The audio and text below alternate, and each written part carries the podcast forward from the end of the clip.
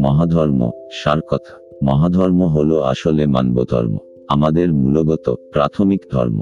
আত্মবিকাশ তথা মানব বিকাশের জন্য অনুশীলনীয় ধর্ম। শ্রেষ্ঠতর জীবন লাভের নিশ্চিত উপায়। সার কথা, তোমার একটি সচেতন মন আছে বলেই তুমি মানুষ। তবে তোমার এই সচেতন মনটি এখনও যথেষ্ট বিকশিত নয়। যথেষ্ট বিকশিত একজন মানুষ হয়ে উঠতে তোমার এই মনটির বিকাশ ঘটানো আবশ্যক। আর এটাই তোমার প্রাথমিক ধর্ম। তুমি একজন মানুষ রূপে জন্মগ্রহণ করেছ, তাই তোমার জীবনের প্রথম ও প্রধান লক্ষ্য হল পূর্ণ বিকশিত মানুষ হয়ে ওঠা। জীবনের লক্ষ্য সহ, নিজেকে এবং এই জাগতিক ব্যবস্থাকে জানতে সর্বদা সজাগ, সচেতন থাকতে চেষ্টা করো।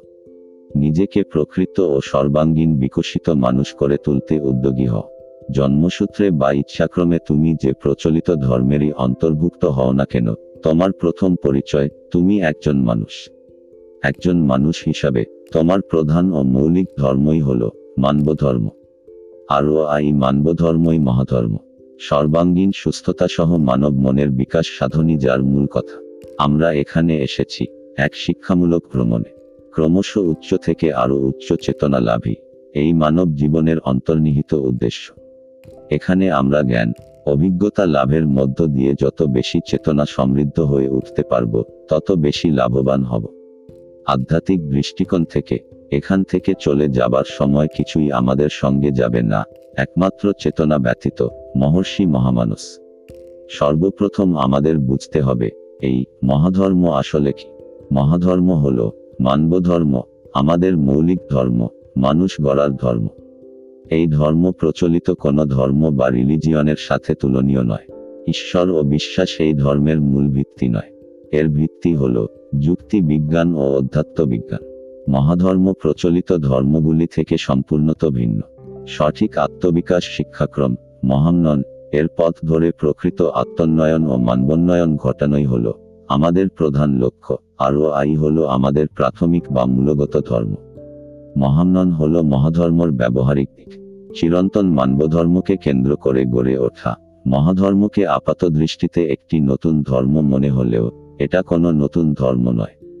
এ হলো আমাদের শাশ্বত ধর্ম। আমাদের অজ্ঞানতার কারণে যা এতকাল ছিল অন্তরালে। আত্মবিস্মৃত মানুষ, আমরা আমাদের জীবনের মূল লক্ষ্যকে বিস্মৃত হয়ে, মোহ আবেশে আচ্ছন্ন হয়ে, একটা ঘরের মধ্যে বাস করছি। যে ধর্ম অনুশীলনের মধ্য দিয়ে একজন ব্যক্তি সজাগ সচেতনভাবে দ্রুত পূর্ণবিকশিত মানুষ হয়ে ওঠার পথে অগ্রসর হতে পারে, তাই হল মহাধর্ম। ব্যক্তি মানুষের বিকাশের মধ্য দিয়েই দেশের এবং মানব জাতির বিকাশ সম্ভব। আর সেই উদ্দেশ্যেই মহাধর্ম কার্যক্রম শুরু হয়েছে। একে সফল করে তুলতে তোমার সাহায্যের হাত বাড়িয়ে দাও এবং সক্রিয়ভাবে অংশগ্রহণ করো। তুমি তোমার এলাকাতেই মহাধর্ম কার্যক্রম শুরু করতে পারো। শুধু প্রয়োজন, আত্মনিবেদন, মহা উদ্যোগ, সাংগঠনিক ক্ষমতা আর উপযুক্ত স্থান। তোমার জীবনের প্রাথমিক চাহিদা, শরীর ও মনের সুস্থতা, শান্তি, সমৃদ্ধি ও বিকাশ লাভ করতে মহাধর্ম অর্থাৎ মানবধর্ম অনুশীলন করো।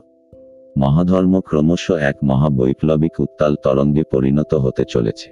জীবনে আমূল শুভ পরিবর্তন আসতে চলেছে মহাধর্মের পথ ধরে। একে ত্বরান্বিত করে তুলতে তুমিও শরিক হও। সংক্ষেপে, মহাধর্ম ও মহাবিশ্বরূপ ঈশ্বর। এই ধর্মে, মহাবিশ্বরূপ শরীর এবং তার মধ্যে অবস্থিত মহাবিশ্ব মন নিয়েই ঈশ্বর অস্তিত্ব। আমরা তাকে বলি বিষাত্তা বিষাত্তা বা ঈশ্বর সম্পর্কে বিশদভাবে জানতে মহাবিশ্ব সৃষ্টিতত্ত্ব দ্রষ্টব্য।